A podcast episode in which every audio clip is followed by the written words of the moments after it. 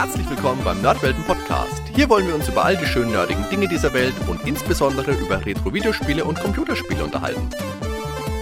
Also macht's euch bequem, spitzt die Ohren und dann viel Spaß mit der heutigen Folge.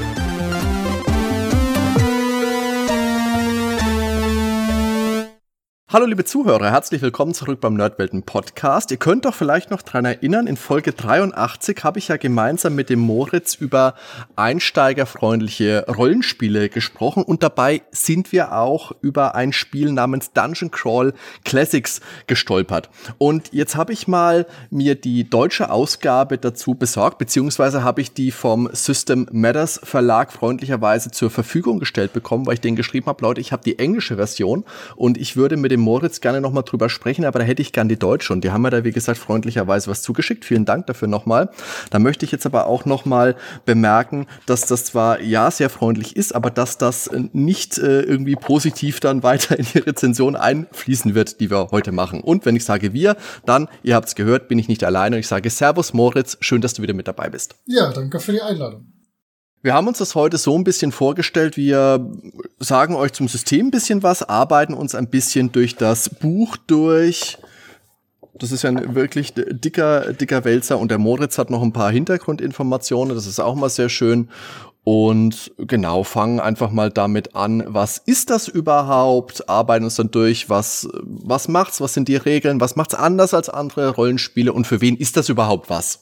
Also, Jetzt schauen wir uns das Buch erstmal grob an. Ich habe das Hardcover hier, wie gesagt, komplett ins Deutsche übersetzt, ist bei System Matters erschienen. Ich glaube 2017, Moritz, äh, spring gerne mir zur Seite, wenn ich da verkehrt bin. Ich hätte 2019 sogar gesagt. Äh, Finde ich, find ich auch also voll ich, gut, ich 2019. Ich habe es auf jeden Fall meine Teile 2018 übersetzt und äh, ich meine, es wäre 2019 offiziell rausgekommen macht natürlich auch Sinn, wenn äh, dann alles auch übersetzt ist. Das hilft, ja. ähm, die, äh, das Buch gibt's ja als PDF und als äh, gedruckte Version, wie gesagt, hier im Hardcover kostet äh, knapp 60 Euro, 59,95. Das PDF ist entsprechend günstiger, kostet 34,99. Knapp 500 Seiten 500 Seiten. Echter, echter Prügel. Und äh, weil es so dick ist, hat es natürlich auch so kleine feine Lesebändchen mit drinnen schön bunt. Bist du auch einer von diesen Lesebändchen-Fetischisten? Äh, tatsächlich nicht. Ich habe sie hier noch eingeknickt in der ersten Seite drin, aber ich wollte es mal lobend hervorheben. Nein, äh, bei mir sind tatsächlich überall entweder irgendwelche Post-its oder äh, Taschentücher oder irgendwelche Flyer, irgendwas, was ich so finde, stopfe ich immer die Bücher rein. Weil bei den ersten deutschen Crowdfundings war immer äh, Erstes Stretch Goal. Bei 10.000 Euro gibt es ein rosa Lesebändchen und bei 15.000 Euro gibt es ein grünes Lesebändchen. Und mir könnte nichts egaler sein als verdammte Lesebändchen. Aber wir Deutschen scheinen da irgendwie einen Narren dran gefressen zu haben, also ist es für mich okay. Wie viele, also die sind wie viele Lesebändchen haben wir denn? Ich muss gerade mal selber Drei Stück. Also ich, ich wollte mal gerade sagen, ich, ich habe, ja, es sind Meine tatsächlich Güte. vier. Und ich habe ein, ein, weißes, ein schwarzes, ein gelbes und ein blaues. Das blaue ist hier hinten festgesteckt. Und ich habe gerade meine Notizen gedacht, warum habe ich mir vier aufgeschrieben? Es sind nur drei. Nein, es sind vier. Gut. Das, das ist ja schon fast auf dem Weg zur Regenbogenfarbe. Ich bin stolz. Äh, Fahne. Ja, ja, beinahe. Be beinahe. Ja, ja, okay. Schwarz und so. Für Farbenblinde vielleicht. Das Coole ist aber, in diesem wirklich dicken Prügel sind ja wirklich auch sagen wir mal, Bücher richtig enthalten, die du dir bei anderen Regelwerken noch dazu kaufen musst. Wie, äh, beispielsweise Dungeons and Dragons. Hier ist gleich noch Monsterhandbuch mit drinnen. Hier sind Abenteuer mit drinnen. Und äh, es wird ja gerne mit beworben. Es ist das leichteste Regelwerk, mit dem man jemanden erschlagen kann. Das habe ich meinem Wellensittich jetzt auch nochmal gesagt, weil wir erinnern uns, in der letzten Aufnahme hat er ja fleißig geblägt. Bisher ist er still. Wir schauen mal, ob sich das vielleicht noch ändert heute. Äh, Dungeon Crawl Classics, abgekürzt DCC, das ist ja schon mal recht nahe an Dungeons and Dragons und deren Abkürzung D&D dran. Was ist denn jetzt DCC überhaupt? Äh, das, worüber wir jetzt reden, ist das DCC Rollenspiel. Aber natürlich äh, bin ich auch für den Klugscheißer-Part immer eingeladen. Äh, deswegen muss ich ein bisschen zurückgreifen. Und zwar, lass mich rechnen, 17 Jahre beziehungsweise erstmal sogar 20. Und zwar hat ja äh, Wizards of the Coast mit D&D 3 die Open Gaming License äh, freigegeben. Das hieß, dass auch Third-Party-Publisher, also sprich Hinz und Kunz, konnte D&D 3 kompatibles Material rausbringen äh, und darüber hinaus sogar noch eigene Systeme rausbringen, die auf den Begriffen, die in den D&D-Regelwerken vorkamen, basierten. Ähm, das hatte erstmal zur Folge, dass jede Menge äh, Retro-Klone erschaffen wurden. Da hatten wir, glaube ich, ein bisschen am Rande drüber geredet, aber du kannst bestimmt ein paar Podcasts verlinken, wo ich mal darüber gesprochen habe. Aber zum anderen gab es auch jede Menge Verlage, die äh, einfach Abenteuer und Quellenmaterial für D&D 3 rausbrachten. Beispielsweise äh, Trolllord Games und Goodman Games waren da so die zwei, die so ein bisschen länger überdauert haben. Und 2003 haben dann Goodman Games die Dungeon Crawl Classics Reihe rausgebracht mit dem ersten Abenteuer Idols of the Red King. Natürlich Idols of the King, äh, dem äh, Roman nachempfunden. Ähm, und das ist eine unglaublich langlebige Serie von wirklich schönen Abenteuern, die schon immer so ein bisschen den Anspruch hatten, zwar klassisch und oldschoolig zu sein, aber so einen leichten Twist zu haben. Ähm, dieses Idyllen des Rattenkönigs wurde dann sogar 2007 von Ulysses nach Deutschland gebracht und äh, von den ersten fünf Abenteuern wurden drei auf Deutsch rausgebracht. Äh, ich weiß noch, dass der Patrick Götz, der jetzt den Uhrwerk Verlag äh, macht, da die Finger drin hatte und für die Reihe zuständig war. Ich weiß auch, es wurden noch zwei mehr übersetzt, aber die sind leider nicht erschienen. Hat sich wohl nicht so richtig prall verkauft. Egal, auf jeden Fall bis Ausgabe 66 dieser Dungeon Crawl Classics Abenteuer waren, dann, waren das Abenteuer für D&D 3, 3, 5 und 4. Das lief dann halt von 2003 bis 2010 und so weiter. Und dann kam Goodman Games auf die Idee, hm, die richtige Kohle wird eigentlich mit, mit Systemen gemacht, nicht mit Abenteuern. Und wir haben coole Abenteuer, wir könnten noch ein System maßstricken für diese Abenteuer und haben dann ihr eigenes äh, System, das Dungeon Crawl Classics Rollenspiel rausgebracht, was damals dann rauskam und was wir jetzt hier auf Deutsch beide vor uns liegen haben.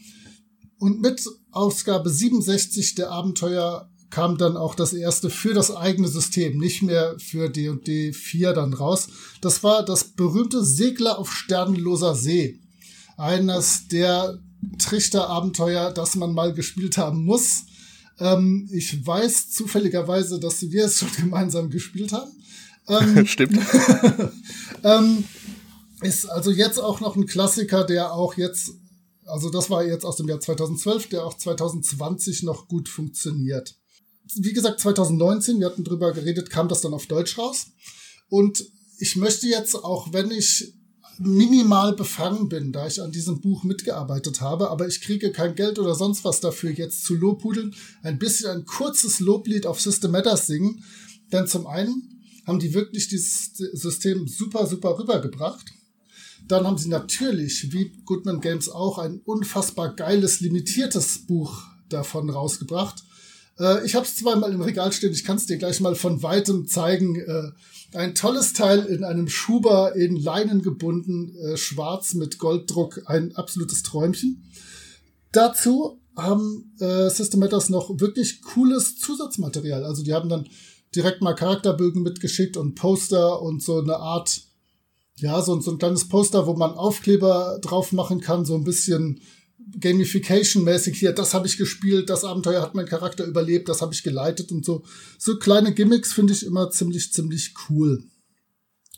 Ähm, noch ganz cool vielleicht das Team Sesrekan. Schon mal von gehört? Nein. Aber das ist äh, ein mehr oder weniger bisher noch inoffizielles Team von Supportern, die bisher sämtliche Online-Cons mit vielen DCC-Abenteuern überschwemmen und die sehr gut und zuverlässig leiten. Ähm, also ich denke wirklich, wenn ihr in den letzten drei, vier, fünf Monaten mal auf einer Online-Con unterwegs wart, konntet ihr bestimmt ein, zwei, drei, vier, fünf DCC-Abenteuer dort mitspielen. Also es wird immer angeboten. Ähm, gefällt mir sehr gut. Also ich finde das wichtig, dass Leute einfach das spielen können, wenn sie wollen. Ja, äh, dann, dann würde ich sagen, lass uns doch einfach mal so ein bisschen uns durch das Buch durcharbeiten, dann vielleicht so ein bisschen auf die Besonderheiten eingehen. Zum Beispiel Trichter hast du jetzt ja schon mal in den Raum geworfen, da kommen wir da später auf jeden Fall dazu. Und ja, und dann am, Schluss vielleicht so ein kleines äh, Fazit setzen. Und was mir direkt auffällt, wenn ich äh, anfange reinzublättern, also natürlich hier auf den ersten Seiten, du hast massig, massig Artwork hast du drin da wirklich tolle Sachen hier gleich äh, nach dem, nach dem Umschlag, bunt, immer so ein bisschen, oh, ja, ja, so ein bisschen äh, Cthulhu-esque, würde ich vielleicht sagen teilweise und unterschiedliche Artwork-Stile auch. Also du hast unterschiedliche Zeichner. Da gibt's einen, der äh, Mallen, ich weiß jetzt leider den Vornamen nicht. Das schaut immer so ein bisschen aus wie, du kennst es bestimmt, ähm, dieses Kinderbuch, wo die wilden Kerle hausen. Nee, also meine ich ja nicht böse. Das erinnert mich einfach so ein bisschen. Ja, der, der, ähm, der Peter dran. Mullen, der hat tatsächlich immer so ein bisschen eckige Sachen. Die ja, ich auch, ja. Der, der gefällt mir persönlich tatsächlich sogar fast direkt am besten von allen, die du genannt hast hm? Natürlich sind auch Allstars wie äh, Jim Rosloff oder Errol Otis oder sowas, die schon hm. in den 70ern für TSR D&D Sachen äh, illustriert haben dabei. Also das stimmt, das ist eine breite Bandweite und ich finde das ganz interessant, weil das ist ja eigentlich kein Zeichenstil, der hier traditionell bei uns im deutschsprachigen Raum mit Rollenspiel konnotiert ist, weil wir sind ja entweder mit den D&D-Sachen von Larry Elmore auf dem Cover aufgewachsen, Mitte der 80er, oder halt die DSA-Schiene mit, DSA mit Ugo Karanjuce, mit geilen Wikinger, mit lässigen Helmen, Rauschebärten und sonst was.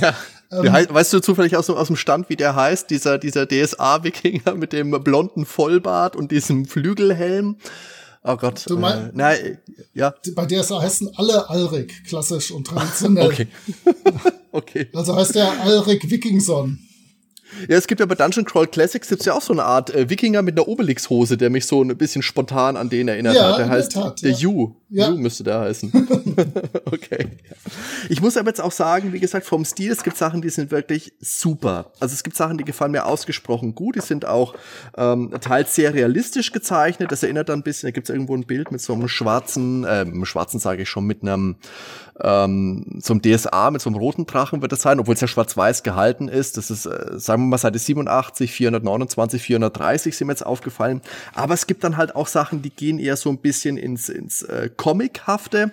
Und dann gibt's auch ab und zu mal Bilder, die mir persönlich jetzt nicht so gut gefallen. Aber das ist eben dem auch geschuldet, dass es so viele unterschiedliche Stile sind. Wie gesagt, Abwechslung ja, äh, nicht unbedingt alles meins. Aber viele schöne Sachen auch mit dabei. Ich denke, wir, wir dürfen bestimmt so ein oder zwei Bilder äh, bei deinem Blog-Eintrag zu dem Podcast verwenden. Ähm, guck mal, ob du die Seite 316 da eingebaut kriegst. Das ist ähm, ein absoluter Comic-Style-Klassiker und erinnert ganz gewaltig an das, an die ersten AD&D-Editionen, wo dann auch wirklich so, so krude gezeichnet, Comic-stylige, fast witzige Panels ja, waren. Genau. Hm. Ähm, und hier ist das halt auch, da, da ist dann eine, eine Abenteurergruppe und da sind dann zwei Typen mit äh, Vermessungsgeräten und sonst was äh, zugange und äh, zeichnen die Karte des Dungeons. Ähm, also das, genau, da, also in den USA, alte Säcke wie ich oder fast sogar du, können da sofort dann mit diesen Illustrationen was anfangen. Die wissen, das greift, das greift auf die AD&D 1 Gags zurück im deutschsprachigen Raum kommt das eigentlich nicht so an. Nichtsdestotrotz wollte ich eben noch sagen, ist das ein Buch, wo ich noch nie gehört habe, dass jemand sagt, ah, das ist aber hässlich, das ist aber fies, das ist aber, das, das stößt mich total ab, das möchte ich deswegen nicht kaufen. Es ist tatsächlich was, was irgendwie neugierig macht, obwohl, selbst wenn man keine direkte Verbindung dazu hat.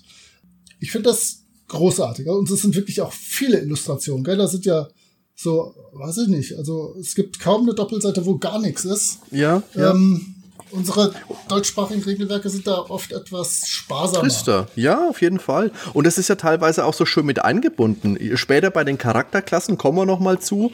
Da hast du dann für jede Charakterklasse noch mal so kleine Ideen, in was für einer Gilde, äh, in einer Diebesgilde meinetwegen, die, die eingebunden sind. Und das ist dann so dargestellt, dass dann halt ein Bild ist und auf dem Bild sind dann Banner versteckt und da steht der Text dann noch mit dazu. Also so ein bisschen versetzt das ist wirklich also sehr, sehr liebevoll und ähm, in einem Stil, den man jetzt nicht wirklich so gewohnt ist von anderen Regelwerken, wo es dann vielleicht ein bisschen traditioneller, vielleicht auch eine ganze Spur äh, trister zugeht. ja, okay. So möchte ich das jetzt mal sagen. Und was dann auch gleich witzig ist, wenn ich weiter blättere, das ist jetzt Seite, ist natürlich nicht beschriftet, ähm, bevor es dann wirklich mit der Zählung richtig losgeht, das sind auch immer mal wieder Bilder, von der Community mit drin, von den äh, vom Team mit drinnen. Also äh, da feiert man sich schon selbst auch ein bisschen, sich selbst und die Community. Und sowas habe ich in einem Rollenspielbuch auch noch nicht gesehen, ja. dass dann wirklich richtige Fotos mit drin sind von Leuten, die die Spiele auch spielen. Ja.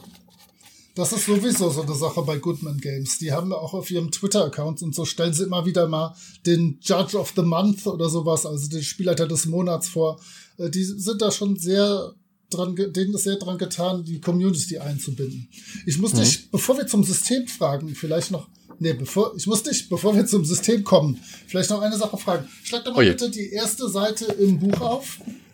Äh, die erste ein, Seite, okay. Eine, hm, also wir haben die Umschlagseite noch in bunt und dann kommt ja. die erste Doppelseite, wo DCC RPG steht. Und, das erste Mal in Artwork, ja. Genau, und äh, da auf der linken Seite dann so Cthulhuide Gestalten. Hast ja. du dabei auch die Anfangsszene vom Leben des Brian im Kopf. Das ist, das erinnert ja, mich jetzt wo du das sagst, ja, ja, okay. Ganz schrecklich an den Typ mit der Fanfare und den Schriftzügen und so, die da. Aber auch, auch die Schriftweise, ja, genau. ja, ja, ja. Also okay, da, da habe ich so ein, schon am Reinblättern so einen leichten Life of Brian Vibe, der niemals verkehrt sein kann. Das stimmt. okay, gut. Ähm, dann lass mich ganz kurz was grob zum System sagen und dann kannst du Sehr so ein gerne. bisschen reingrätschen für die Leute, die wissen wollen, wovon redet ihr hier überhaupt, äh, die sich aber ein bisschen mit Rollenspielen und verschiedenen Systemen auskennen. Die CC ist ein im groben Prinzip und von den Mechaniken ein klassischer D&D-Klon. Äh, wir haben die sechs klassischen Attribute, wir haben klassisch Trefferpunkte, wir haben klassisch eine Rüstungsklasse, ähm, wir haben klassisch äh, einen 20-seitigen Würfel, den wir so hoch würfeln wie möglich. Also das unterscheidet sich in wenig von vielen anderen Systemen, die so im Laufe der Jahrzehnte als D&D gerade D&D 3 so ab 2000 äh, durch die, die Szene geschwappt sind. Aber DCC macht halt noch einige Sachen etwas anders, wobei eine ganz große Sache der Zufall ist. Aber da werden wir ganz bestimmt noch drauf kommen. Okay. Vielleicht, ja. Möchtest du dann mal loslegen, so beim Blätter? Jawohl. Dann möchte ich nämlich direkt mal anfangen. Also was ich jetzt auch noch, wo es von Artwork haben, dann kommt ja direkt die Seite, äh, wo der Inhalt vermerkt ist. Und das ist wirklich ein Stil, das erinnert mich ein bisschen so an die alten DC-Comics fast. Also ich bin ja großer Neil Adams-Fan, so 70er Jahre, Batman, Superman. Und da hat mich das volle Kanne dran erinnert. Also ich habe das aufgeschlagen, habe gleich ein Flashback gehabt. Das sind ganz viele tolle Figuren. Äh, eine Naga ist drauf, ein, ein Ork, ein paar Ritter, Kleriker, Zauberer. Wunderschön. Also ganz, ganz toll. Das heißt, du Der meinst, Stil. es gibt auch langweiligere Inhaltsverzeichnisse, oder? Ich meine schon davon gehört zu haben, dass es sowas auch geben soll. Ja, ja. Dann haben wir eine Einleitung, da wird darauf eingegangen, was macht dieses Spiel anders. Ich denke, dazu werden wir das, dazu kommen wir dann einfach. Das können wir jetzt gefl geflissentlich mal überblättern. Und dann geht's so mit den Charakteren los. Und die erste Besonderheit, und das ist das, was wir in unserer äh, Rollenspiel, Ansteiger-Rollenspiel-Folge schon gesagt haben, und das Wort ist vorhin auch schon mal gefallen, ist natürlich der Trichter. Moritz, was ist denn ein Trichter? Äh, ja, ich bin verwirrt. Bei mir steht der Trichter weiter hinten in meinen äh, vier professionellen Seitennotizen. Ähm, aber der Trichter ist im Prinzip die Verkörperung des Prinzips, dass Helden nicht geboren werden, sondern sich selbst erschaffen. Und bei DCC ist klassisch so, dass jeder Spieler, jede Spielerin äh, zu Beginn vier Charaktere der Stufe 0, ich stelle sie gerne Dorftrampel, bekommt. Und ähm, dann werden diese irgendwie, die leben halt gemeinsam in einem Dorf mit den vier Charakteren von dem Theodor und den vier Charakteren von der Anneliese und so. Und ähm, dann ergibt sich irgendein Abenteuer, eine Gefahr für das Dorf oder ein Portal öffnet sich oder was auch immer. Und diese gesamten Dauern, äh, Bauerntrampel werden jetzt darauf losgelassen. Und ähm, ich stelle mir das tatsächlich immer so ein bisschen spielfilmmäßig vor, wie die dann so mit 30 Leuten vor so einer Tür stehen und so die, die ersten drei trauen sich die Tür zu berühren, werden natürlich sofort von irgendwelchen Sprengfallen erwischt oder sonst was. Ähm, das Prinzip ist, wir schicken halt jede Menge Typen und ja, jede Menge Charaktere in einen Dungeon und gucken, wer am Schluss lebend wieder rauskommt. Der hat sich dann nämlich, äh, dann nämlich Stufe 1 redlich verdient. Das Schöne daran ist, man hat sofort schon so eine kleine Geschichte und so ein paar Erlebnisse mit diesem Charakter äh, im Kopf und weiß so ein bisschen, worauf man aufbauen kann. Das äh, gefällt mir sehr gut. Das Faszinierende ist ja, dass du äh, in der Regel nicht nur einen dieser Stufe 0 Charaktere spielst, sondern drei bis vier bis fünf. Also du hast ja ein ganzes Rudel an äh, Dorftrampeln, wie du es jetzt genannt hast, die du dann als Spieler wirklich steuerst, eben dem geschuldet, dass halt drei bis vier locker mal ins Gras beißen auf dem Weg zum, zum Ziel. Aber ja, das ist wirklich ein sehr ungewöhnliches, ein sehr, sehr schönes System, weil es eines der wenigen ist, wo es wirklich auch trotzdem eine positive Erfahrung für den Spieler ist, wenn jetzt dann doch mal einer von den Charakteren drauf geht, weil es in der Regel halt auch äh, stimmig ist, spaßig ist und weil es die Charaktere, die am Ende vielleicht durchkommen, vielleicht noch mal umso liebenswerter, umso ähm, wertvoller für den Spieler macht. Genau. Äh, was ich sehr cool finde. Ich habe selber erst zweimal einen Trichter gespielt, aber schon 5000 geleitet. Ich finde das immer sehr schön, dass man so ein bisschen strategisch auch vorgehen muss. Man hat hier dann halt einen Charakter, der hat sowieso nur einen Trefferpunkt. Dann schickt man den doch immer vor, äh, hier, um mal, hier, guck mal, ob da eine Falle ist. Oder äh, klopft doch mal dem Ork von hinten auf die Schulter und so. Und weil man einfach davon ausgeht, der wird eh nicht lange überleben, aber vielleicht eröffnet der die Chance, dass irgendwelche anderen Charaktere, die man selber noch führt, ähm, länger überleben und das Abenteuer auch tatsächlich schaffen. Schön finde ich aber auch an der deutschen Version, im, im englischen Original heißt der Trichter ja Funnel. Das ist im Deutschen ist Trichter schon eine korrekte ähm, Übersetzung dafür. Du hast es mal recht schön als der Fleischwolf bezeichnet, weil ja so viele Charaktere bei draufgehen, wie wenn ja. man es in den Thermom Thermomix schmeißt. Aber hier ist auch eine kleine Erklärung des Verlages dabei, warum man sich wirklich für die Übersetzung Trichter entschieden hat. Finde ich nett, hätte man ja nicht machen müssen. Man ja. hätte sagen können, Leute, hier ist die Übersetzung. Nehmt's hin, wie es ist. Finde ich gut. Eine weitere Besonderheit dann von Dungeon Crawl Classics sind die Funky Dice. Ist es im Englischen. Hier ist es übersetzt mit die abgefahrenen Würfel. Und zwar hast du da die, die ganz normalen, die klassischen, die Zehnerwürfel, den, den 20er, den W6, den W4, den W hast du nicht gesehen, aber es gibt eben auch die sogenannten, da mussten wir kurz helfen, ähm, Zocki-Würfel, Zocchi? Zock, ich hätte Zocki gesagt wie man den Mann ausspricht, ja. Ähm, und das sind eben äh, W3, W5, W7, W14, W16, W24 und W30. Ich glaube, ein W30 äh, kriegst du so sonst auch mal im Laden. Aber das sind wirklich äh, Würfel, wo ich zumindest jetzt aus dem Stegreif kein System kenne, das diese Würfel sonst verwendet. Und der Sinn ist einfach, dass äh, je besser du eine Eigenschaft meinetwegen beherrscht, einen umso besseren Würfel kannst du dann äh, verwenden. Also da baut sich dann die Würfelkette auf, die beginnt beim kleinsten, beim W3 und arbeitet sich dann über den W4, W5 bis zum W30 letztendlich hoch, der dann das bestmögliche Ergebnis liefert. Kennst du ein System, das äh, diese, diese Würfel ansonsten noch verwendet? Nein, nein, nein, absolut nicht. Und, und tatsächlich finde ich diese Würfelleiter auch mechanisch wieder total cool. Die ist wahrscheinlich mathematisch, ist das völliger Wahnsinn und völlig sinnlos, aber man hat einfach mehr Würfel und es ist viel schöner. Äh, beispielsweise ein Krieger auf Stufe 5 hat zwei Aktionswürfel, das heißt, er kann zweimal angreifen oder zweimal irgendwas tun. Und dann würfelt er einmal ein W20 und einmal ein W14. Und wenn er dann auf Stufe 6 ist, dann hat er nicht ein W20 plus irgendwas und W14 plus irgendwas, sondern dann hat er ein W20 und ein W16. Also das heißt, seine Chancen verbessern sich dann nicht durch irgendeinen uncoolen Bonus, den, den ich dann noch draufrechnen muss im schlimmsten Falle. Oh nein. Sondern, ja, sondern er hat einfach einen neuen Würfel zur Verfügung, ähm, der größere Werte produzieren kann. Finde ich eigentlich sehr elegant und ziemlich cool. Siehst du wahrscheinlich dann ein bisschen positiver als ich, weil zum einen stört mich die Haptik am W3 tatsächlich. Das ist ja so, so ein komisches äh, Dingens, wo ja, nicht wirklich weißt. Noch dazu, noch dazu ist er schlimm hässlich, aber das äh, tut ja nichts zur Sache. Und dann, was mich auch ein bisschen dran stört, weil ich brauche diese Spiele ja dann, äh, diese Würfel ja dann tatsächlich für kein anderes Spiel. Und ich muss mir dann wirklich diesen Schwung Würfel noch anschaffen, weil normalerweise die hast du ja nicht zu Hause, sondern die brauchst du wirklich speziell nochmal extra.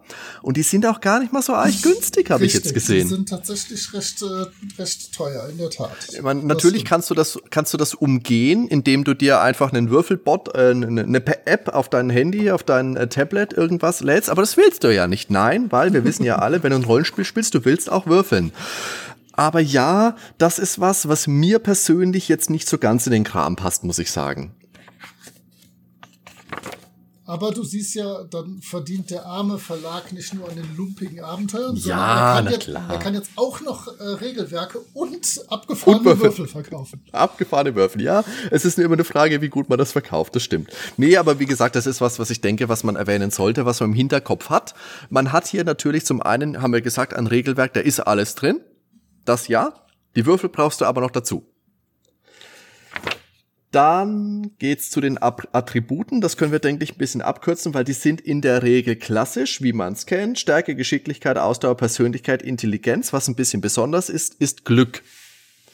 Glück fällt mir jetzt ein, ähm, ist in den, ich habe ja äh, letztens noch eine Episode mit dem Dan über Bart's Tale gemacht, da dürfte Glück, Glück auch ein Attribut gewesen sein. Und hier ist das wirklich auch für die Rollenspielcharaktere relevant. In der Tat. Das hat Mystic. zwei wichtige Auswirkungen. Möchtest du erklären oder? Nee, mach du nur gerne, mach du nur gerne. Zum einen kann man äh, seine Glückspunkte verbrennen und dadurch die Werte bzw. die Ergebnisse von Würfelwürfen verbessern. Ähm, und der Glückswert führt dazu, dass man direkt zu Beginn einmal auf einer W30-Tabelle würfeln kann. Und die sagt an, dein ganzes Leben über stehst du unter diesem Glücksstern und de, äh, dein Modifikator auf das Glück hat dann auf eine bestimmte Sache Auswirkungen. Und zwar immer, immer, immer. Finde ich ziemlich cool. Ähm, schrecklich zufallsabhängig. Man kann da völligen Quatsch würfeln, der einem in den nächsten 5000 Abenteuern nichts nützen wird. Oder man würfelt was richtig Cooles, äh, was weiß ich, dass jeder Zauberwurf äh, da, durch deinen Glücksmodifikator verbessert wird. Ähm, also wieder Glücks, sehr, sehr glücksabhängig, aber ich mag das ist ein interessanter Aspekt auf jeden Fall. Und jetzt hast du auch schon was angesprochen, was wirklich auch einer der großen Bestandteile von DCC ist, und das sind eben die Tabellen. Weil das Buch besteht ja sagen wir mal, zu gefühlt 70 Prozent aus irgendwelchen, aus irgendwelchen Spezialtabellen. Und zwar auf welchen, die du wirklich für, für alle, alle möglichen Gegebenheiten. Kommen wir später auch nochmal mit dazu, wenn wir gerade im Speziellen über die Zauber sprechen. Das möchte ich jetzt noch nicht vorwegnehmen. Aber es ist wirklich ein Spiel, wo man sich darauf einstellen kann, einstellen muss, dass man hier wirklich im Endeffekt alles auswürfeln kann.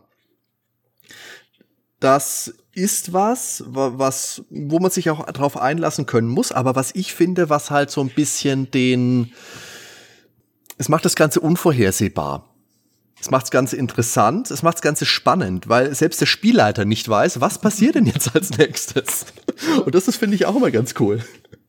Absolut. Dann äh, Rettungswürfe kennen wir auch aus. Dungeons and Dragons ist hier ein bisschen vereinfacht. Hier gibt's nur drei Stück bei dem, bei dem ganz alten, äh, ähm, na, bei Basic D&D gab es ja mehrere. Heutzutage sind es ja auch drei. Dann Berufe. Siehst du, hier haben wir dann auch wieder Tabellen. Wie würfel ich mir meinen äh, Level 0 Charakter aus? Jetzt muss ich gerade mal gucken. Was hatte ich? Der mit dem, mit dem Kackesack. Was war das für einer? Der war super. Ich, ich, weiß, ich weiß tatsächlich nicht, wie die alle übersetzt worden sind jetzt. Heißt der nicht Buttenmann oder sowas? Ja, äh, irgend sowas, wo ich dich noch gefragt habe, was ist das denn? Und du mir gesagt hast, googles gefälligst selber. Ich sag's ja, dir doch, nicht. Ja, äh, vielen die, Dank. Das ist, das ist die Nummer 50, der Buttenmann oder die Buttenfrau. Der Buttenmann, ganz genau, mit Handschaufel und Sack gesammelter Notdurft. Korrekt. Das und war eine Gaudi. An dieser Stelle möchte ich noch, ich habe es bei Twitter neulich schon mal wieder kritisch angemerkt, aber die Nummer 60, das ist der Halbblind Kurzwarenhändler. Ich muss da diese Übersetzung scharf anprangern, denn es kann auch Halbling Herrenausstatter heißen. Und da der eine Rolle äh, feine Herrenkleidung und Ja, und so hat er. ein Segeltuch dabei hat. Ähm, es ist definitiv, es ist ein Herrenausstatter. Ich muss es ganz klar sagen. Ich habe da die ganze Zeit den Pierre Cartoon aus den Knacksheftchen von vor 100 Jahren so in halber Größe vor meinem geistigen Auge. Das ist kein Kurzwarenhändler. Der hat nicht Knöpfe und sonst was und Fingerhüte dabei.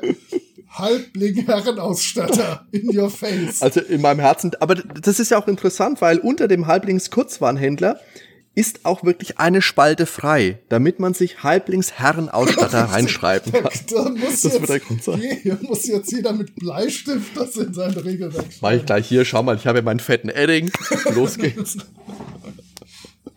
Wobei ich noch kurz anmerken muss, das Segeltuch, meine ich, gehört zum Ja, Halblings ja, ja, Seemann, der drunter ist. Das, da hast du recht. Okay, und dann blättern wir weiter. Dann geht's die Gesinnung. In DCC gibt's drei Gesinnungen. Einmal rechtschaffend, chaotisch und neutral. Wie im müsste auch Basic D&D gewesen Genau, sein, da war's als es so. angefangen hat mit Genau. drei Stück, genau. Bei AD&D 1 kam dann dieses äh, 3x3 Ja, das ist ja nix. Das verstehen ja Leute wie ich schon gar nicht. Ich verstehe, dass ich auch nicht. Leute glauben, das Gute muss gewinnen, Leute glauben, das Böse muss gewinnen, Leute glauben, es gibt ein Gleichgewicht. Fertig. Damit kann ich arbeiten. Ja, das stimmt. Aber dann diese Feinheiten, oh nee. Und da gibt's ja auch Abhandlungen drüber. Aber was cool ist, äh, der Stufenaufstieg, der ist hier ziemlich, ziemlich übersichtlich gehalten. Und zwar funktioniert das, dass du jede Begegnung mit einem, mit Erfahrungspunkten belohnst, und zwar von 0 bis 4. Und deine Stufen, du beginnst, wie wir vorhin gesagt haben, im Trichter mit Stufe 0. Stufe 1 erreichst du dann mit 10, Stufe 2 mit 50, Stufe 3 mit 110, bla bla bla bla bla bla. Also es ist nicht so ausufernd, wie es in anderen Systemen ist, wo drin steht, hier für das Monster kriegst du so und so viele Punkte und die teilst du dann durch die Party und äh, hast du nicht gesehen, sondern wirklich, wirklich schön übersichtlich und auch schnell gespielt, wobei man sagen muss, äh, viele Charaktere, besonders gerne meine, äh, die kommen ja nicht über Stufe 0 hinaus. Nee, richtig. ja, das, das kommt mir insgesamt mathematisch sehr entgegen, dieses System. ja, muss ich nicht mehr ja. mit 70.000 äh, Erfahrungspunkten hantieren, sondern mit 8 oder so. Das kriege ich hin. ja, das stimmt. Und dann haben wir die Klassen. Das sind jetzt auch äh, einige klassische mit dabei, wo auch vielleicht jetzt unbedingt nicht so arg viel besonders ist. Äh, wir fangen an mit dem Dieb. Den Dieb, den Krieger, den Magier, den Kleriker und dann gibt's gesondert eben noch den Elfen, den Halbling und den Zwerg. Also auch hier ist es wieder so, dass, jetzt habe ich ja gelernt, Rasse sagt man ja nicht mehr im Rollenspiel, sondern man sagt äh, Abstammung. Deswegen äh, eine Abstammung ist auch eine eigene Klasse. Du kannst, auch da oder wieder. Ich, ich glaube, Volk ist teilweise auch, äh, je nachdem, eine ne, ne mögliche Übersetzung. Das ist ja noch viel cleverer sogar. Ja, ja danke. Ähm, übrigens hier wieder als, als kurzer Hinweis, du hast gerade den Dieb äh, erwähnt. Und der Dieb ist auf einer Doppelseite, von der ich gerade die Nummer nicht finde. Äh, 3435. Und wieder hier ein super Gimmick für alte Menschen wie mich, denn auf der linken Seite ist ein Dieb, der einem anderen ein Messer an die Kehle hält. Und dieser Dieb ist original der Dieb aus dem AD&D 1 Monsterhandbuch oder wie er dann auch bei Pool of Radiance nachher in die, äh, in die Illustrationen für Dieb ja, okay. reingezeichnet wurde. Auf der rechten Seite sind unheimlich viele Diebe, die Diebesdinge tun und das ist einfach ein Träumchen. Ähm, guck mal, ob du das irgendwie geknipst, verlinkt oder sonst was kriegst. Äh, das finde ich einfach mal als, als Beispielseite oder Doppelseite ist das sehr, sehr beeindruckend. Weil da sind dann auch noch, wie du gesagt hast, da sind dann der Bettlerkönig oder die zwölf Spinnenassassinen und sonst was. Irgendwelche kurzen Geschichten, völlig wahllos und crazy die man im Spiel sofort verwenden kann. Also das ja, ist, dann kann ja. man so eine Idee aufgreifen, äh, in sein Spiel einbauen. Finde ich super. Und wie, wie, wie gesagt, das ist eben das so schön in das Bild eingearbeitet. Also auf der Markise steht ein Text, dann hier auf dem Banner, das vom Schlosstor runterhält, äh, runterhängt, oder hier auf dem, äh, auf dem Hausdach in diesem Torbogen, der Torbogen ist es nicht, auf der äh, Gaube oder wie auch immer sowas heißt. Ich bin jetzt nicht der, äh, der Häuslebauer, der Dachdecker, keine Ahnung. Äh, ja, aber schön. Und genau, dann geht's weiter mit dem Kleriker. Und da ist jetzt die nächste Besonderheit. Der Kleriker, je nachdem welche Gesinnung er hat, ist ja einer Gottheit äh, unterstellt. Und bei der kann er in Ungnade fallen. Und es ist gar nicht mal so kompliziert, in Ungnade zu fallen. Natürlich, äh, wie man sich's denkt, eine gewürfelte Eins bedeutet Ungnade, ist ja logisch. Aber wenn du dann einen äh, Wurf versaust, und zwar bezieht sich das dann auf die Magie des Klerikers, also wenn man einen Zauberwurf versaut, also jetzt nicht komplett mit der Eins richtig verhaut, sondern einfach, es klappt nicht, dann steigert sich die Gefahr, in Ungnade zu fallen. Dann ist es eben nicht nur bei der Eins, sondern auch schon bei der Zwei. Und das nächste Mal, wenn du es nicht schaffst, auch schon bei der Drei und dann bei der Vier. Und zack, bist du dabei. Herzlichen Glückwunsch. Was passiert denn dann, wenn ich bei der Gottheit in Ungnade falle? Fragst du mich das? Im schlimmsten, ja, ich frage im, dich. Im ja. schlimmsten Fall äh, steht die einem nicht mehr bei. Man kann sie nicht zur Hilfe rufen und man erhält keine Sprüche.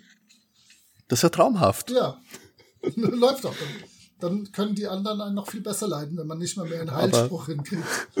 Aber es ist, glaube ich, weil ich das richtig gelesen habe, schon so, dass man durch Opfergaben natürlich kann man wieder steigen in der Gunst einer Gottheit und ich glaube, über Zeit wird's auch wieder besser. Ich meine, wenn man ruht, dass dann die, ähm, die Wahrscheinlichkeit auch wieder sinkt, in Ungnade zu fallen. Ja, aber wenn du die Ungnade erstmal hast, wenn du sie hast, dann, dann sieht's nicht gut aus. Das ist äh, ja blöd. Und dann Ah, hier, genau, auf Seite 40 haben wir dann Gottheiten aufgeführt. Da kann man sich, wenn man möchte, welche aussuchen. Auch typisch, welche Waffen man dann verwendet. Das ist ja auch ganz klassisch, dass man als äh, Kleriker äh, seiner Gottheit entsprechend dann auch natürlich die entsprechende Waffe benutzt. Und dann hier auf Seite 41 dieses Artwork. Das ist sowas von, wo die wilden Kerle hausen, da ja, weiß ich es. Ja. Aber mit den ganzen Viechern Wahnsinn. Und auch cool dieses, äh, dieses Chaoszeichen, was da rechts oben auf diesem Monolithen ist, wie man es aus ähm, Warhammer meinetwegen auch ja. kennt. Genau. Schön. Übrigens, äh, ich muss hier, wir sind jetzt seit 44 Minuten dran, das heißt nach Schnitt vielleicht 35. Nach dieser Zeit muss ich unbedingt deine Werbe und Chutzpe loben, dass wir hier so eine Art durchgeblättert im Podcast machen. Das ist ganz, ganz weit vorne. Ich mag das. Und stellt euch diese großartigen Illustrationen vor. Ja, was macht die Leute, denke ich, auch neugierig. Ja, genau. Kauft Willst euch ein bisschen was. Wir müssen noch mit, mit Systematas was aushandeln. Irgendwie, dass die Leute auf uns verweisen und dann genau, ähm, fette Schecks rübergewiesen. Moritz und Hardy haben uns geschickt. Genau. So macht man das. Dann bei, der Krieger. Bei Larry 1. Der nächste Charakter ist der Krieger, der hat als Besonderheit eine Großtat, die man sich erwürfeln kann. Keine Ahnung, ich springe auf den Dämon, reiße ihm das Auge raus und äh, werfe eine Handgranate in die Augenhöhle. Zum Beispiel. Mhm. Äh, tatsächlich ähm, finde ich hier bei den Kriegern finde ich die super zu spielen, denn bei den klassischen D&D-Derivaten, gerade bei den älteren, ist es halt so, ich würfel meinen 20-Seiter, zähl irgendwas drauf und mach dann irgendwie Schaden. Hierbei würfel ich zu meinem 20-Seiter äh, noch je nach Stufe den sogenannten Kriegerwürfel. Das ist dann auf Stufe 1 zum Beispiel ein W3, auf Stufe 2 ein W4, auf Stufe 3 ein W5 und so weiter. Also auch wieder unsere Würfelleiter. Äh, mhm. Und das gibt dann an, wie viel auf mein, wie viel an äh, Bonus auf meinen Trefferwurf und auf meinen Schadenswurf draufkommen. Und genau, ich kann dann vorher sogar noch ansagen, ich möchte jetzt eine Großtat machen und so, wenn dann mein Kriegerwürfel eine 3 oder mehr zeigt, dann kann ich wieder auf zwei fetten Tabellen würfeln, was diese Großtat nun macht. Es ist ein Träumchen. Tabellen! Tabellen! Zufall! Das heißt, es ist wirklich nicht so, so klassisch auszurechnen, wie es bei vielen Rollenspielen ist, dass ich halt genau weiß, ich würfel das, dann zähle ich das dazu und dann mache ich den Schaden fertig. Ja, das ist auf jeden Fall intuitiv. Genau. Ja, und so geht's auch weiter, weil jetzt kommt für mich tatsächlich der interessanteste Teil, vielleicht sogar am ganzen Spiel, und das sind die zauberkundigen Charaktere. Weil wir haben das jetzt schon mal angeteasert mit den Klerikern, die in Ungnade fallen. Natürlich geht bei so einem Zauberer auch mal einiges ordentlich schief. Äh, zum einen, die, die äh, Zauberkundigen können sich einen übernatürlichen Patron aussuchen. Das können ja, übernatürliche Wesen sein, Geister, was steht da? Äh, Elementare, Chaosfürsten, alte Götter, Dämonen, Teufel natürlich. Wer mag nicht einen Pakt mit dem Teufel? Voll gut. Machen. Empfiehlt sich immer. Kommt, kommt nur gute Sachen bei raus. Nur gute Sachen. Und als chaotischer Charakter klappt's. ja, ja. Und ach, das ist ja später aufgeführt. Okay, dann lass uns vielleicht die Charaktere erstmal durchgehen und dann zu den Zaubern kommen. Ist ja, vielleicht ein trotzdem bisschen kann man vielleicht noch ähm, sagen, dass, dass äh, auch die Zauberer, die können den sogenannten Zauberbrand äh, verwenden genau. und können ihre ja. Attributspunkte verbrennen, um einen Bonus auf den Zauberwurf zu erhalten. Ähm, was dann auch wieder uns dazu bringt, auf einer Tabelle zu würfeln. Woo! Und da kann man ja bis zu 20 Attributspunkte verbrennen, um wirklich wie eine gewürfelte 20 genau, auch gewertet richtig. zu werden. Also es macht schon Sinn. Treffer. Und diese Punkte regenerieren sich aber. Aber soweit ich genau. mich jetzt genau. erinnere, nur einer pro Ruhephase. Genau, richtig. Das heißt, wenn du 20 rausgehauen äh, gehauen hast, dann musst du gefühlt, also fast drei Wochen erstmal das Krankenbett hüten. Ja, genau. Vor allem, Bis dann. genau, da, alle sämtliche Attribute sind dann wahrscheinlich irgendwo bei drei oder so. Weil du musst ja wirklich aber, Attributspunkte verballern. Weißt du, woran mich das erinnert hat ein bisschen? Und das fand ich wirklich ziemlich cool. Das ist ein super Konzept, finde ich, weil das hat mich an, jetzt muss ich überlegen, dass ich den Namen hinbekomme, an den Raistlin aus der ähm, Drachenlanze erinnert. Ja, dass man über der, sich hinauswächst und von der eigenen Körperenergie was äh, abspeist. Ja, genau. Abgreift. genau. genau. Ja. Also das ist wirklich ein sehr, sehr interessantes Konzept. Das ist, mhm. finde ich, wirklich sehr, sehr spannend. Dann haben wir den Elf. Das ist so eine vielleicht eine, eine Magier-Abwandlung, vielleicht ein bisschen Kämpfer, ein bisschen Magier. Genau. Könnte man sagen. Kann alles auch ein bisschen dann hier wieder sehr Cthulhu-esque, dieser Kraken, der aus dem Meer kommt. Artwork schön.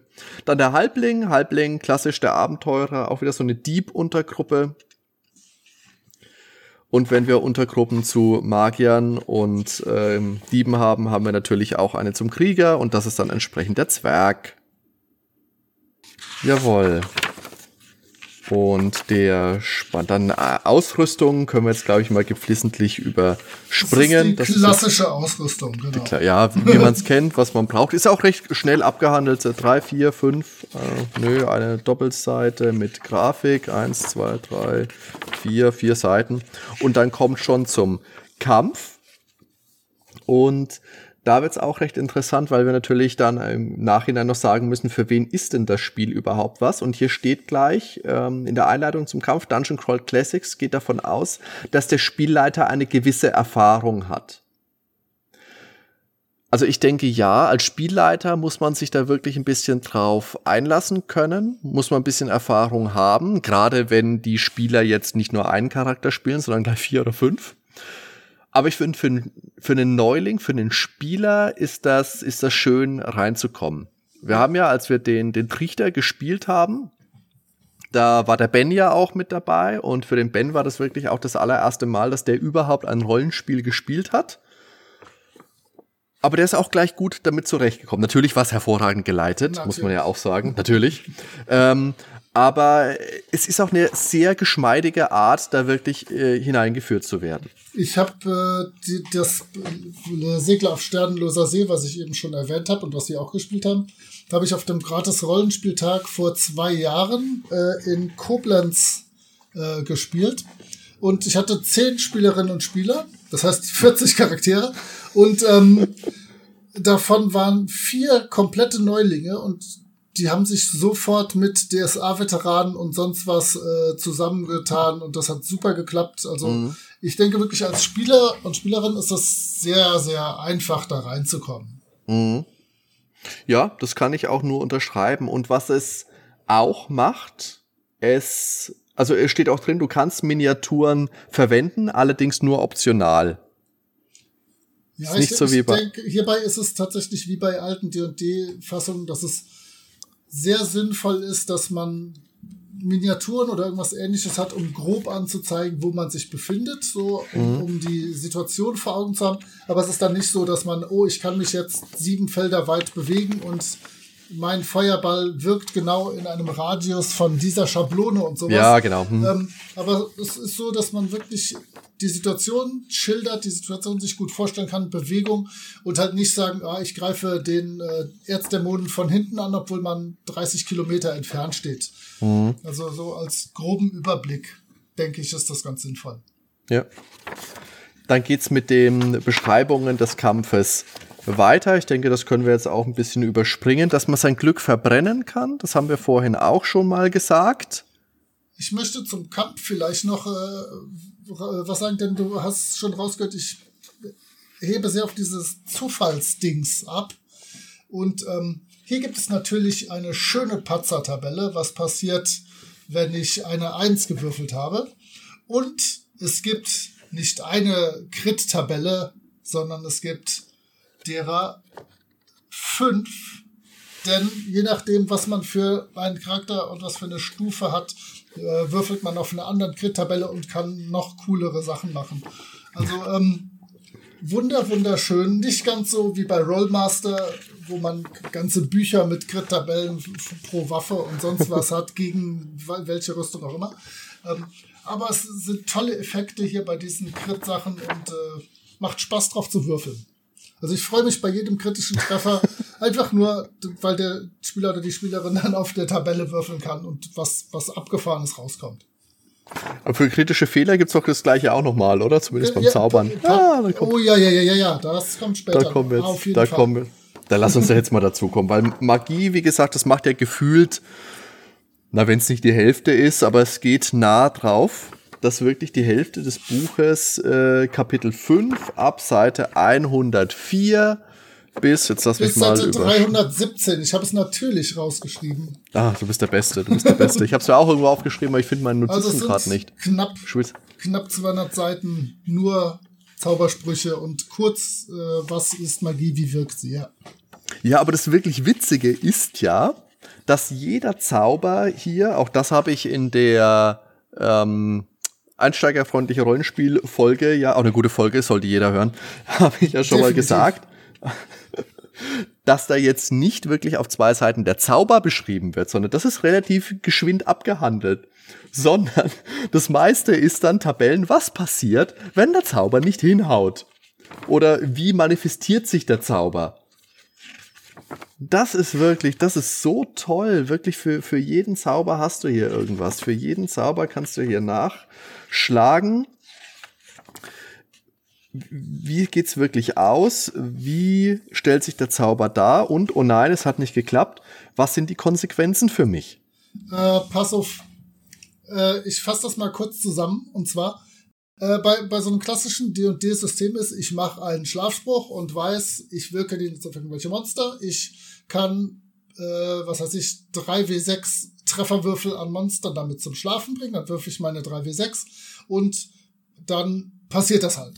Hier ist es so, äh, zum ersten muss ich, wenn ich einen neuen Spruch erlerne, äh, auf der Tabelle 5-2 würfeln, denn das sind die Launen der Magie. Das heißt, immer wenn ich einen neuen Spruch würfel, wird angezeigt, was passiert jedes Mal, wenn ich diesen Spruch würfel.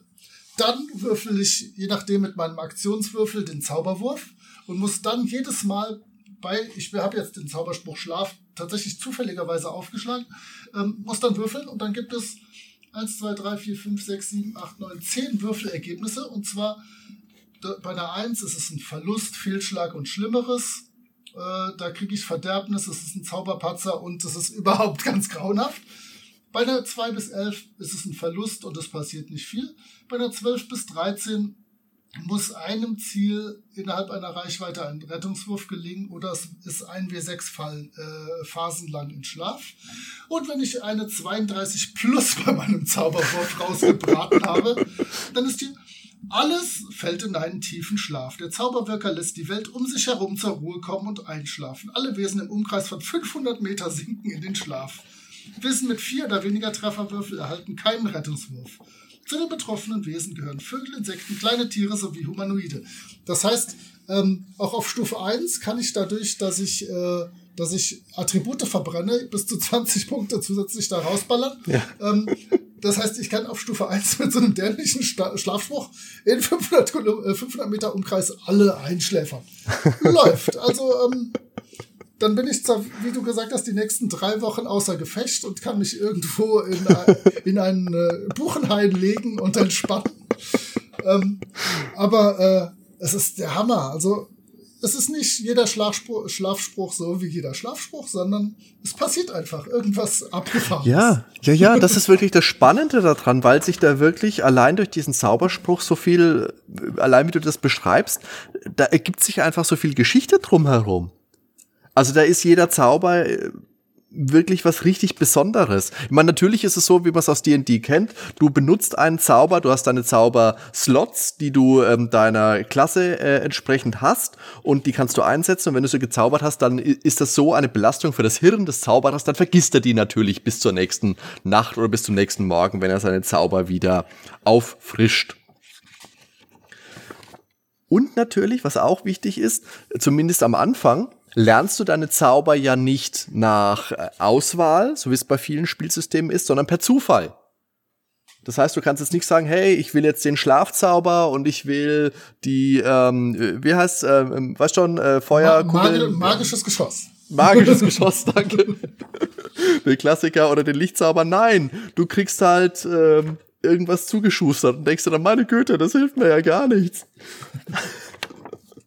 Aber ja, auch da wieder, da, da steckt einfach viel Spannung dahinter. Das ja, ist wenn, interessant. Wenn, wenn du auf Stufe 1, 1 daneben würfelst neben Schlaf, hast du Seilmagie gewonnen. Da herzlichen Glückwunsch. Uh, kannst, Seilmagie. Kannst du Seilchentricks machen. Ein Traum. Jawohl. Und dann blätter ich jetzt mal ein bisschen weiter. Dann die Zaubertabellen natürlich. Oh ja, hier seitenweise. Also das ist, das ist wirklich spaßig. Das macht auch Spaß, da einfach mal reinzulesen, auch ein Zauber, die man vielleicht in seiner Spielerkarriere dann niemals verwendet.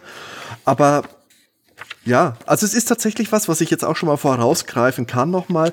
Das ist was, wo man sich wo man sich schon bewusst sein muss, das ist wirklich ein Buch, da musst du auch viel wälzen während des, des Spielens. Da musst du immer mal blättern, da musst du die entsprechenden Tabellen raussuchen, es sei denn natürlich, du hast einen Spielleiterschirm, der, keine Ahnung, acht Meter breit ist, dass du da alles reinkopiert hast. Aber Nein, dafür, du, du, hast natürlich als Spieler das PDF dir gekauft und dir die Seiten, die Seiten, mit deinen Sprüchen ausgedruckt. Dann kannst du da jedes Mal direkt drauf würfeln. Läuft. Oder so oder so. Aber es ist natürlich was, äh, was man auch im Hinterkopf haben muss, dass da wirklich viel auf Tabellen gewürfelt wird. Jetzt gucken, wie, wie, wie lange geht denn das hier jetzt noch? 300, ja, 370. 400. Jawohl. Questen und Reisen. Ähm, ja, da möchte ich vielleicht auch noch was zu sagen. Klar, hast du hier was, äh, Reisegeschwindigkeiten, wie weit komme ich, wenn ich wie beladen bin, aber steckt natürlich auch im Namen, es ist eher ein Dungeon Crawler. Also es ist es nicht das typische, ich ziehe über die Lande und ähm, keine Ahnung, ähm, renne durch die Stadt und mach da irgendwas, sondern es ist wirklich eher drauf ausgelegt. Ich, ähm, wir treffen uns äh, vor dem Höhleneingang und jetzt geht's los und jetzt steigen wir mal ins Kellergewölbe hinab. Äh, übrigens führt das zu einem Punkt, wo ich dem System ein bisschen Probleme im deutschsprachigen Raum äh, vorausgesagt hätte, wenn ich was hätte sagen dürfen, denn äh, es gibt keine eigene Welt, die dazugehört. Genau, ist mein das nächster heißt, Punkt auch, ja. Im, mhm. Im Original gibt es tatsächlich die, warte, ich muss wieder mein Blatt rausnehmen, wo ich es mir aufgeschrieben habe. Da gibt es äh, Aerith und das ist die Known World. Das, da gibt es eine Box, den Gazetteer, das ist Abenteuer 35. Da ist tatsächlich die Welt drin beschrieben. Dann zu äh, D&D 4 Zeiten gab es dann Punjar, das war eine Stadt, die war als Setting ausgearbeitet ein bisschen. Und natürlich für Mega Dungeon Fans, nämlich gibt es eine so dicke Box. Ich zeige gerade für die Leute, die zuhören, ungefähr so, wie so groß wie war. Bei, war wie bei Monkey Island. So groß war der Fisch, der genau. Richtig, der Hecht, den ich geangelt habe. Ähm, Castle White Rock, das ist Abenteuer 51, eine unglaublich fette Box, kann ich vielleicht für die Show Notes knipsen oder so. Großartig. Aber ähm, tatsächlich ist das System oder die Welt ist einfach was, was sich aus den Abenteuern ergibt. Das ist nichts mhm. Kohärentes, so ein bisschen wie bei DSA das auch zu Beginn war, Mitte der 80er. Es gibt einfach einzelne Abenteuer, die einzelne Elemente, einzelne Regionen oder sowas oder einzelne Städte beschreiben. Aber es gibt keine kohärente Welt. Und wir im deutschsprachigen Rollenspielraum stehen unglaublich auf gut beschriebene Welten. Mit Moritz Mehl im See, den wollen wir. Richtig, richtig, der legendäre Moritz Mehl im See. Ähm, also ich hätte gedacht, das ist ein bisschen problematisch für die CC, aber ich denke, das ist relativ gut eingeschlagen, auch ohne Setting. Und sie ähm, beziehen sich da ja auch gerade auf das, was du sagst, äh, im Text auch zu. Die meisten Bürger sind Analphabeten, die sind niemals groß über den ähm, Raum ihres Dorfes hinausgekommen und 30 Kilometer von ihrem Zuhause waren sie eh alle noch nicht weg. Und äh, das ist so ein bisschen der Gedanke dahinter. Ich habe hier die Dorfdeppen, die kennen nur ihr Dorf und vielleicht noch den nächsten ähm, Bauernhof und alles darüber hinaus muss man jetzt nicht unbedingt beschreiben, weil es eh erstmal keine Rolle spielt. Aber ja, äh, wie du sagst, viele, die meisten Rollenspielsysteme, die machen ja auch äh, Unsummen an Geld damit, dass sie gefühlt monatlich irgendwelche neuen Regionalbeschreibungen rausbringen. Die Wüste und die Eislandschaft und die Dschungellandschaft und die Pirateninseln und was, was sie halt alle durch die Bank immer haben. Und da wird halt einfach drauf verzichtet, genau. Dann, dann haben wir ein paar Beschreibungen für wie, wie heißt denn sowas hier? Patron, magische Patrone. Patrone, vielen Dank. Genau, danke. Die Patrone, das können wir jetzt auch einmal. Aber ich, möchte, ich möchte einmal, dass du ja? den, den Namen des Dämonenfürsten der Amphibien aussprichst, live und on äh, air. Äh, heißt der nicht äh, Glickelfitz oder so? So, so ähnlich, so ähnlich. Äh, lass mal gucken. Äh, äh, Bubils. Sehr, sehr schön. Wunderschön, ja. Das ist mein zweiter Vorname.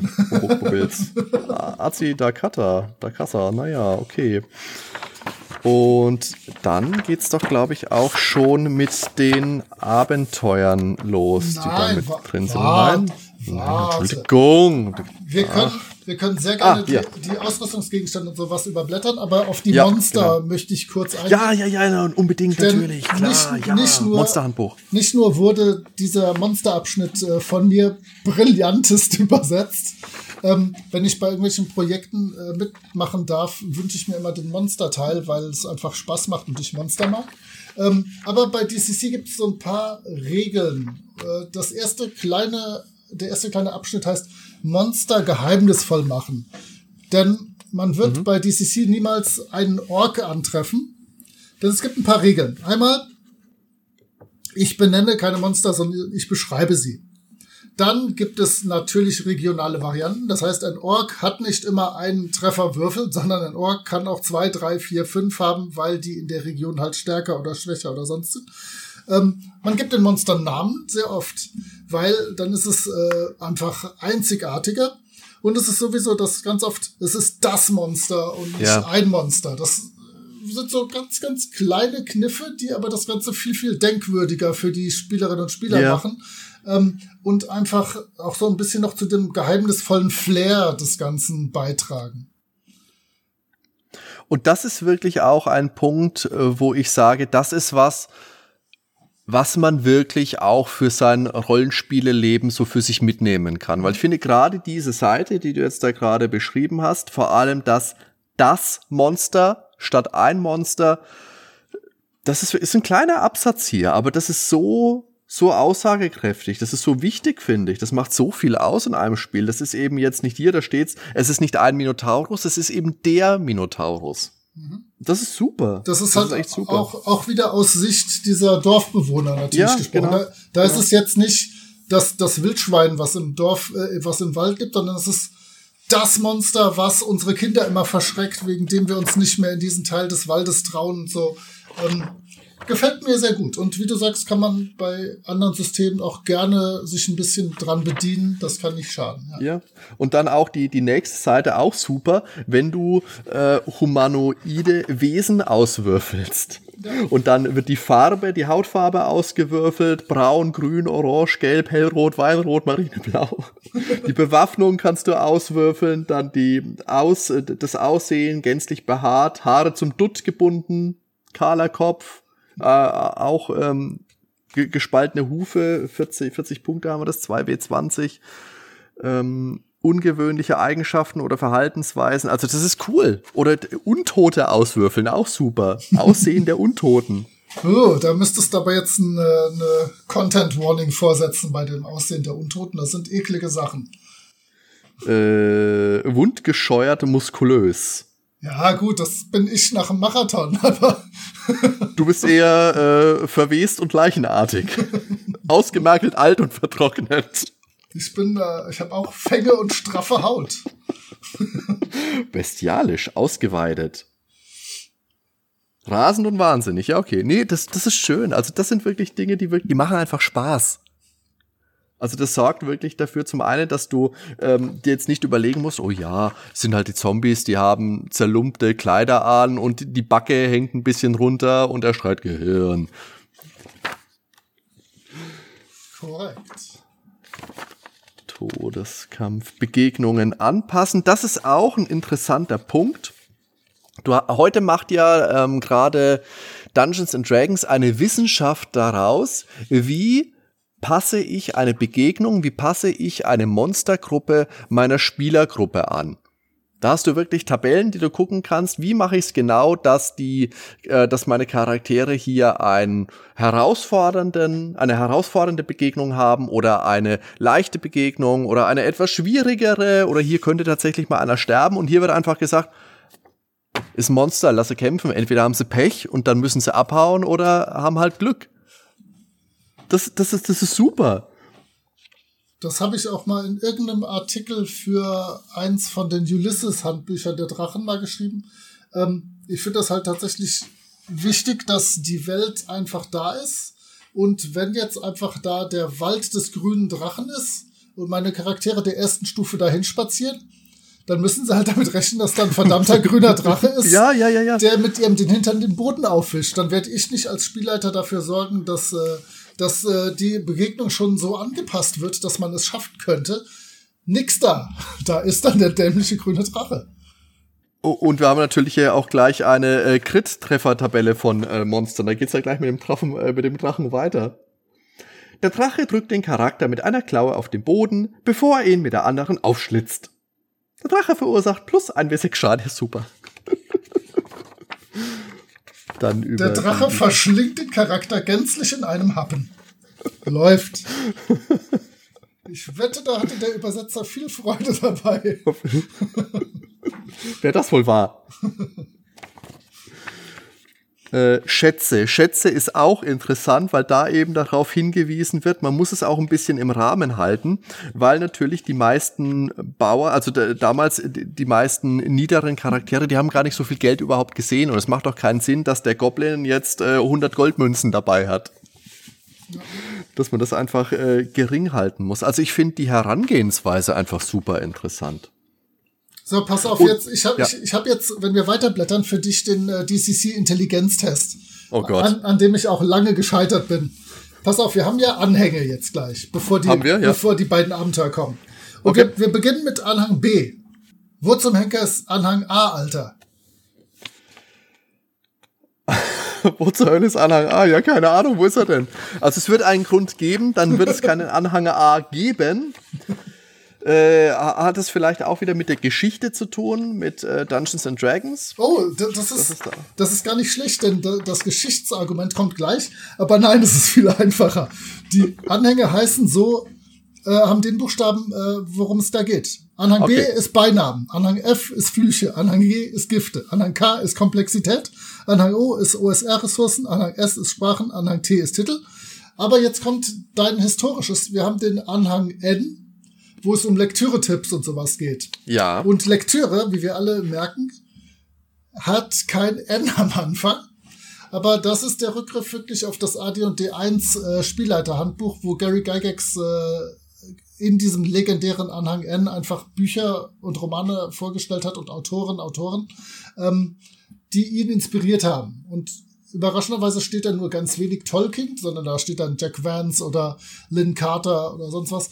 Ähm, auch Lord Dunsany, also der hat wirklich unterschiedlichste Sachen, die man wirklich alle sich mal angucken kann. Also Carter ist so, schreibt so Conan-mäßige Geschichten von Tongo dem Barbaren. Ähm, Danzani schreibt so, so ätherische Geistergeschichten, die beispielsweise Lovecraft dann später äh, inspiriert haben und so. Ähm, eine ganz tolle Seite und ich meine, auf der System Matters Homepage gäbe es irgendwo einen Artikel dazu, den man sich äh, bestimmt auch mal noch angucken kann. Vielleicht finden wir den noch für deine Show Notes. Hm. Ähm, da sind tolle Sachen bei, die man wirklich äh, mal lesen sollte. Also gute Empfehlungen die ein bisschen abseits der ausgetretenen Fantasy-Pfade wandeln. Wobei da jetzt natürlich die, die Frage ist, ist jetzt Dungeon Crawl Classics wirklich ein Buch, das äh, auf dem Anhang N basiert? Oder ist es jetzt einfach ähm, noch erwähnt, weil es wie gesagt einfach der Anhang ist, mit dem äh, Gary Gygax damals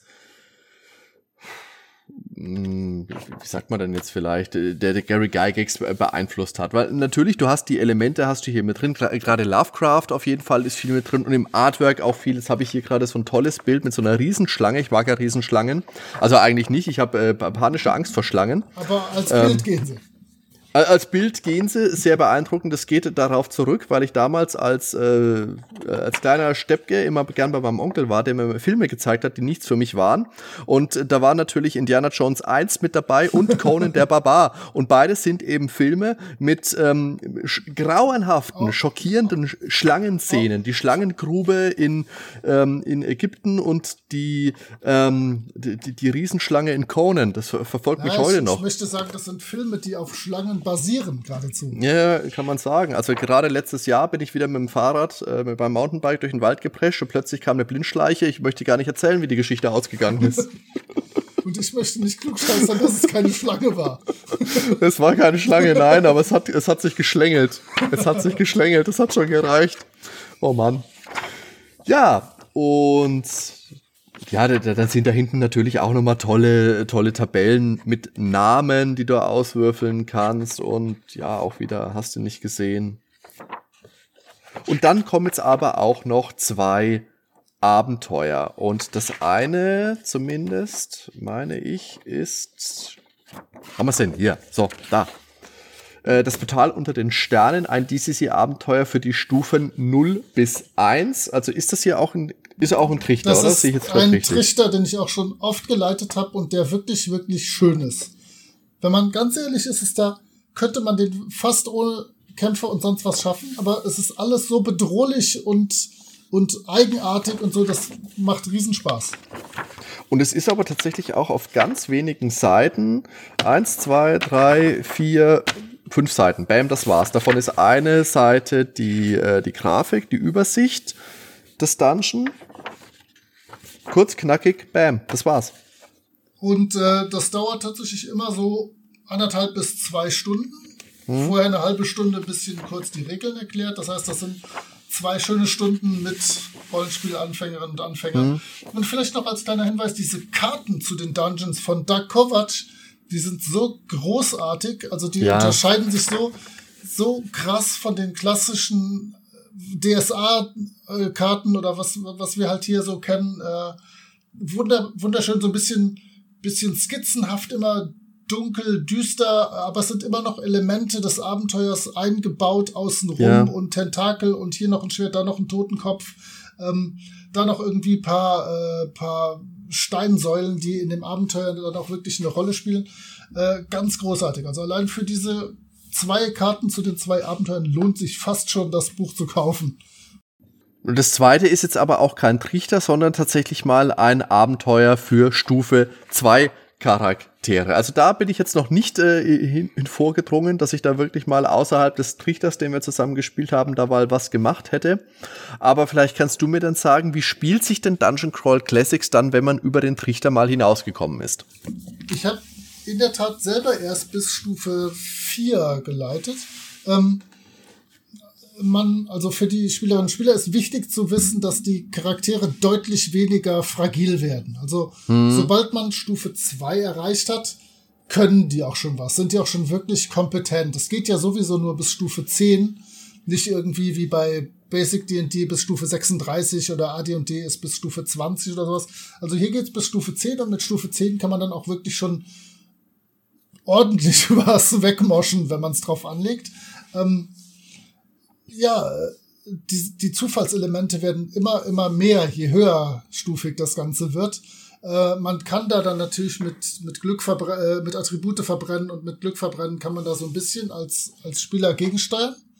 Aber insgesamt ähm, wird, das, wird das immer wahnsinniger irgendwie. Also das wird immer wüster, das, das Spiel. Ich kann das schlecht beschreiben. Äh, das muss man tatsächlich einfach erlebt haben. Aber du kannst auf jeden Fall sagen, dass es auch abseits von den wirklich tollen, innovativen Trichterabenteuern auch im Verlauf dann noch interessant bleibt. Das ist jetzt nicht die hier die ähm, die die äh, One-Trick äh, Monkey oder was man da mal sagt ist, sondern ähm, dass es auch nach diesem wirklich wirklich interessanten Trichtern dann noch was zu entdecken gibt, dass die Spieler auch noch ein Gefühl haben, was Neues immer noch zu entdecken.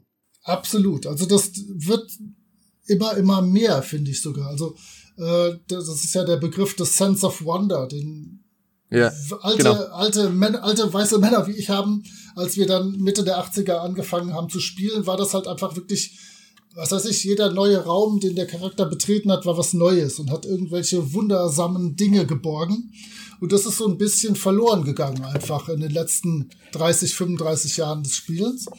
Und DCC holt das auf eine sehr angenehme Art und Weise zurück. Also es ist jetzt nicht so, dass ich mich wieder fühlen würde, wie als ich mit neun Jahren äh, versucht habe, im, in der roten D&D-Basisbox äh, äh, Bargel zu bekämpfen und die Klerikerin Alena zu retten. Ähm, es ist aber jetzt auch so, dass ich heute als Spieler oder als Spielleiter in beiden Fällen einfach abgefahrene Sachen erlebe und immer wieder mit komischen Dingen konfrontiert werde, die mir, die ich mir zu dem Zeitpunkt nicht oder insgesamt nicht erklären kann. So gerade das Portal äh, unter den Sternen, was hier das erste Abenteuer ist, das spielt mit mit Aliens, mit abgefahrenen Gegenständen, mit äh, einer riesigen äh, Terrakotta-Armee und ähm, das ist einfach interessant und ähm, man kann halt immer mit allen Dingen interagieren. Also ja, der Sense of Wonder ist, wird hier groß geschrieben. Das ist so für mich neben Zufall die zweite große Sache, die bei DCC eine Rolle spielt. Aber würdest du dann sagen, dass äh, trotz natürlich, das ist so ein bisschen der Grundgedanke gewesen, als man sich an DCC damals hingesetzt hat. Man möchte eben, wie du es jetzt gesagt hast, dieses Gefühl ähm, für Leute wiederherstellen, die früher äh, mit D&D ähm, eingestiegen sind und dann vielleicht so ein bisschen so dieses dieses letzte oh, wieder äh, vermissen, wieder mal ein bisschen was Neues zu empfinden bei den Spielen. Ist das eher was für diese Leute oder ist das eben auch was für Leute, die jetzt eben mit Rollenspiel vielleicht nicht so viel am Hut haben. Ja, das Geniale ist ja, dass es wirklich für alle was. Also ja. für mich ist es wundersam und für die, die es gerade zum ersten Mal sehen, ist es natürlich genauso wundersam. Das, äh, mhm. das klappt super. Also alle, alle Neulinge, mit denen ich das bisher gespielt habe, hatten Spaß und waren gegriffen und mhm. alle von denen, die ich persönlich kenne, haben dann auch mit Rollenspiel weitergemacht. Ja. Und haben, waren, okay. dann, waren dann nicht so abgeschreckt, ähm, ich erkläre natürlich auch immer, dass es schon was anderes ist als, als so viele andere klassische Abend, äh, ja. äh, Rollenspiele. Ja. Aber ähm, wenn man sich darauf einlässt, macht Spaß. Wahnsinnig. Also ich denke auch, für mich persönlich wäre das jetzt, glaube ich, kein Spiel, wo ich sagen würde, da möchte ich jetzt wirklich eine monatelange Kampagne spielen. Wobei ich schon sage, interessant auf jeden Fall. Spielen auch jederzeit immer mal gerne, aber vielleicht eher so als One-Shot. Also ich könnte mir vorstellen, dass zumindest jede Stufe zu spielen einmal mhm. interessant sein dürfte. Ähm, weil die Abenteuer sich natürlich verändern und die schaffen es immer, die Charaktere dieser Stufe wirklich herauszufordern. Mhm. Also okay. da, du kannst ja mal zehn, zehn Runden spielen insgesamt und dann schaust du weiter, wie es aussieht mit deiner Motivation. Ja, aber dann würde ich sagen, ähm, für, wenn, wenn, du dich noch irgendwas hast, wären wir für heute dann, glaube ich, so ziemlich durch.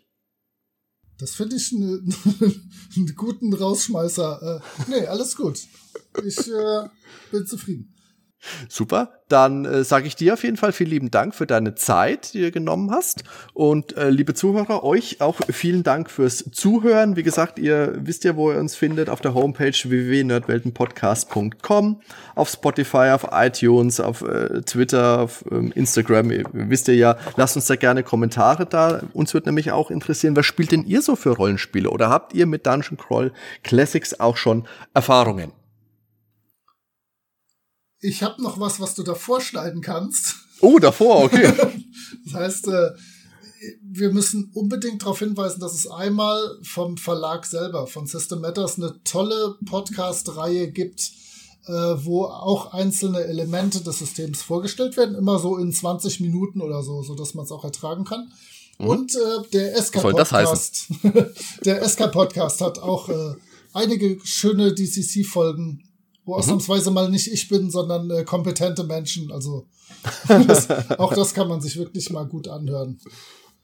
Zwei Hörempfehlungen vielleicht. Noch okay, ja, sehr gerne, klar, auf jeden Fall. Das lasse ich einfach so stehen, das schneide ich überhaupt nicht. Ich sag einfach Tschüss, bis zum nächsten Mal. Servus, ciao, ciao. Ciao.